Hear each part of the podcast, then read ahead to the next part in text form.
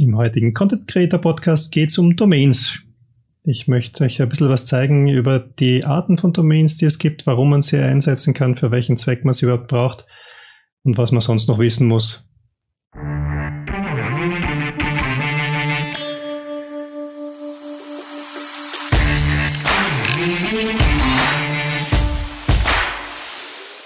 Hallo, das ist der Content Creator Podcast. Hier bekommst du Themen rund um Inhalte für das Internet, Marketing und Medien. Aufbereitet von Roland Kreuzer. Es geht dabei um Foto, Video und mehr für Content-Ersteller und jene, die die Inhalte dann einsetzen wollen. Ich freue mich, dass du bei dieser Folge dabei bist.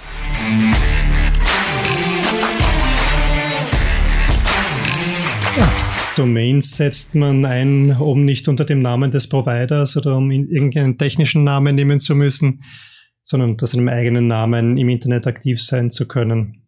Das heißt, eine Domain sollte heute eigentlich jemand, jeder haben, der im Internet aktiv ist.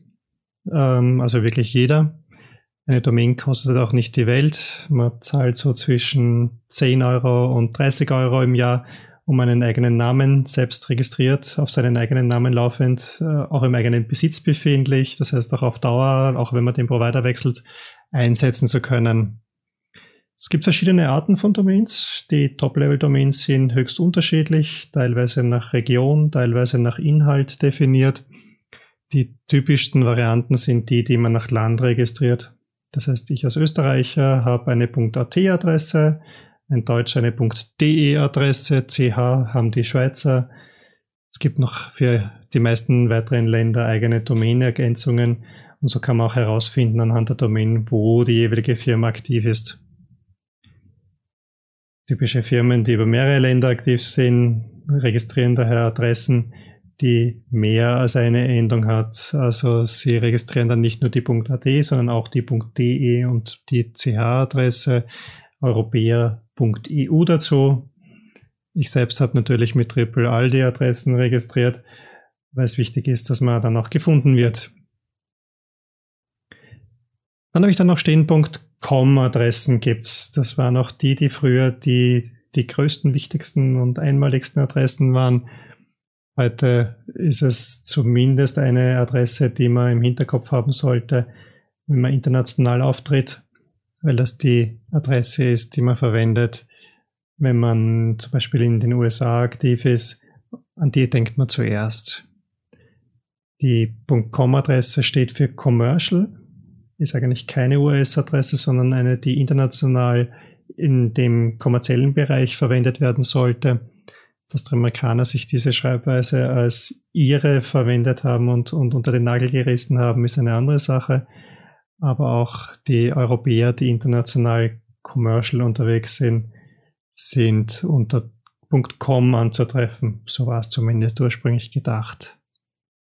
.NET ist Network. Net steht also für alles das, was an Netzwerkausrüstern, Netzwerktechnik, Providern ähm, aktiv sein soll und war immer eine beliebte Alternative zu .com. Wenn die .com schon belegt ist, hat man .NET verwendet. Das ist auch mir passiert. Triple.com gibt es nicht oder gab es damals schon nicht mehr, wo ich die Firma registriert habe und die Marke registriert habe.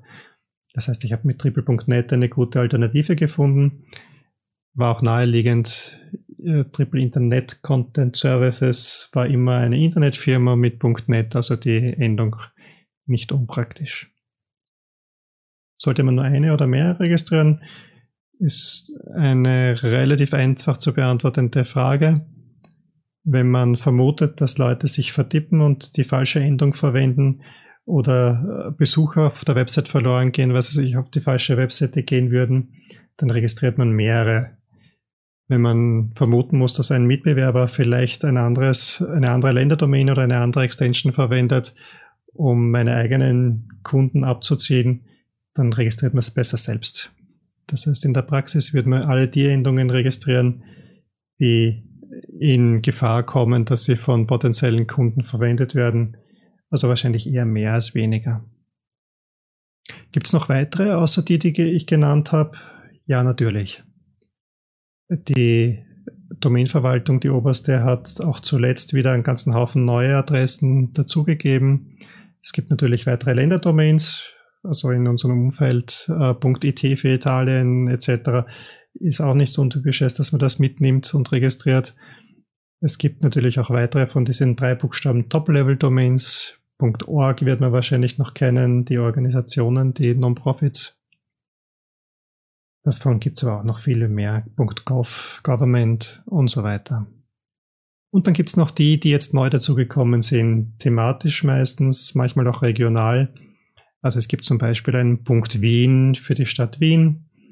Es gibt aber auch einen Punkt Foto für Fotografen. Es gibt aber auch Punkt Photography in der langen Schreibweise. Das heißt, da wird es dann schon eher kompliziert.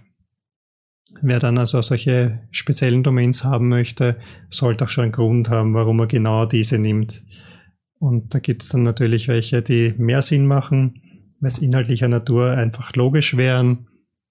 Es gibt dann aber auch welche, die einfach nur mit den Domains Geld machen wollten, wo es nicht unbedingt Sinn macht, dass man dort auch unbedingt äh, seinen eigenen Namen registriert. Welche Namen sollten wir überhaupt registrieren? Wenn ich als Privatperson aktiv bin, sollte ich meinen Familiennamen oder Vorname plus Familiennamen registrieren und damit Personal Brand spielen und meinen Namen als Aushängeschild auch in der Domain verwenden. Als Firma tue ich mir ein bisschen leichter einerseits, vielleicht dann aber auch schwerer. Leichter deshalb, weil ich eine Marke habe, die ich schützen möchte. Und die Marke sollte natürlich auch als Domain existieren das heißt, als Firma wird man seinen äh, Markennamen als vorrangiger in allen Domain-Varianten sichern, wo man selbst aktiv ist. Den Firmennamen selbst äh, wird man auch sichern. Das heißt, die Schreibweise, die im Firmenbuch steht, wird irgendwo auch abgesichert als Domäne hinterlegt werden. Und das Ganze ist schwierig, weil die Schreibweise nicht immer eindeutig ist und auch nicht immer frei ist wenn ein Domain Grabber den Namen einmal gesichert hat, wird es auf einen teuren Rechtsstreit oder teuren Ankauf äh, ankommen, dass man den dann auch bekommt. Man wird also wahrscheinlich Alternativen suchen wollen. Soweit also zu dem Namen. Ist der Zweck nicht der, dass man die eigene Firma präsentiert, sondern ein Produkt oder eine Produktkategorie vielleicht für Google aufbereiten möchte, dann wird der Name einer sein, der sprechend ist. Dann wird man also auf SEO-Suchbegriffe abzielen und die dann als Domainname registrieren und hinter der Domain entsprechende Inhalte präsentieren, die dann die Leute aus Google empfangen und verwerten für was auch immer man dann machen möchte. Produkte verkaufen, Dienstleistungen verkaufen oder den User einfach nur informieren. Welche Schreibweisen? Da ist dann wieder spannend, wie der, der das Ganze eintippt, äh, agieren wird gibt da einen Namen mit Bindestrich ein, ohne Bindestrich ein, wenn dazwischen was ist. Ähm, die Leerzeichen kann man ja nicht in Domains verwenden. Das heißt, ich brauche entweder eine Schreibweise, die einen Bindestrich statt dem Leerzeichen verwendet oder auf das Leerzeichen verzichtet. Welche soll ich registrieren? Auch da wahrscheinlich eher beide Varianten, weil man nicht davon ausgehen kann zu wissen, wie der User agiert. In Deutschland wird eher der Bindestrich eingegeben, in Österreich lasst man den Bindestrich eher weg. Wie viele Domains soll man registrieren? So viel wie möglich, was das Budget hergibt.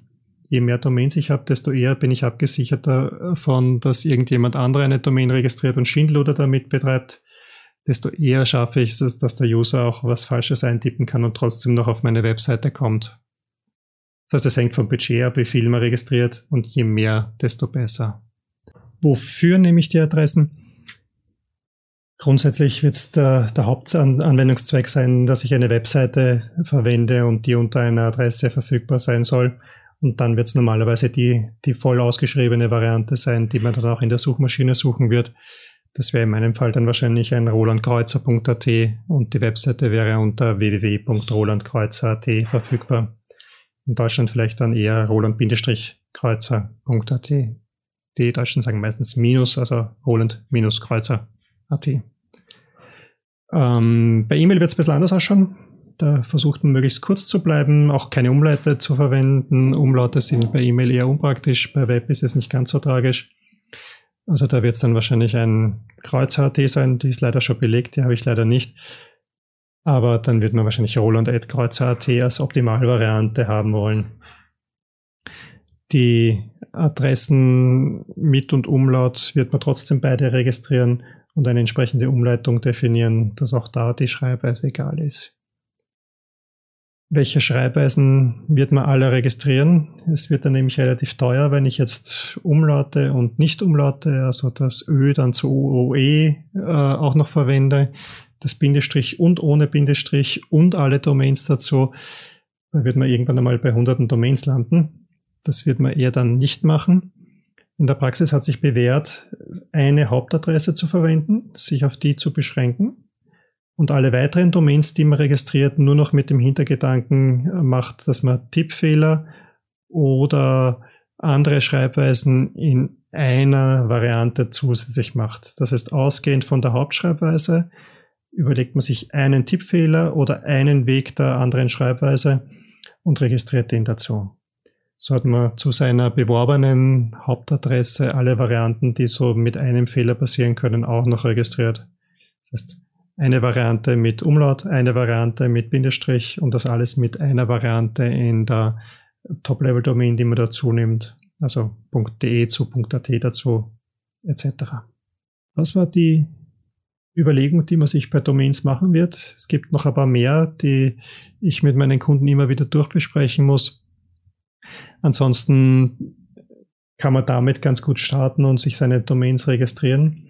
Ich empfehle immer, Domains gesammelt zu registrieren. Das heißt, wenn man sich die Gedanken macht, macht man sich die einmal und registriert dann auf einen Schwung alle die Domain-Ergänzungen, um nicht einem Grabber, der merkt, man hat die AD-Adresse und wird vielleicht dann in einem Monat die DE auch haben wollen, äh, dazu verleiten, dass er die DE registriert und die mir dann verkaufen will.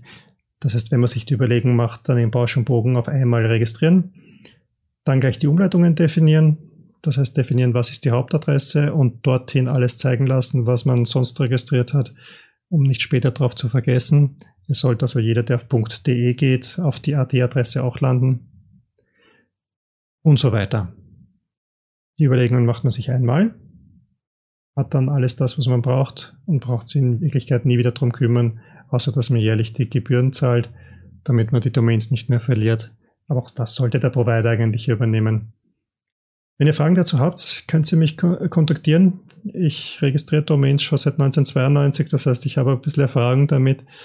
Und wir haben für Kunden auch weltweit Domains schon registriert. Das heißt, ich habe selbst in Dubai und Co., äh, wo es relativ schwierig ist, an Domains zu kommen, äh, schon meine Erfahrungen gemacht. Also gerne einfach nachfragen, wenn es dazu Fragen gibt.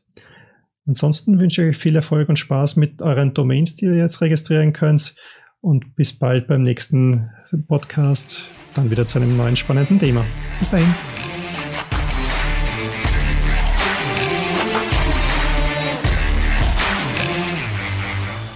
Das war ja der aktuelle Content Creator Podcast. Ich würde mich darüber freuen, wenn du abonnierst, bewertest, teilst oder kommentierst. Am liebsten auf der Website www.content-creator.at, auf Anchor FM oder in YouTube.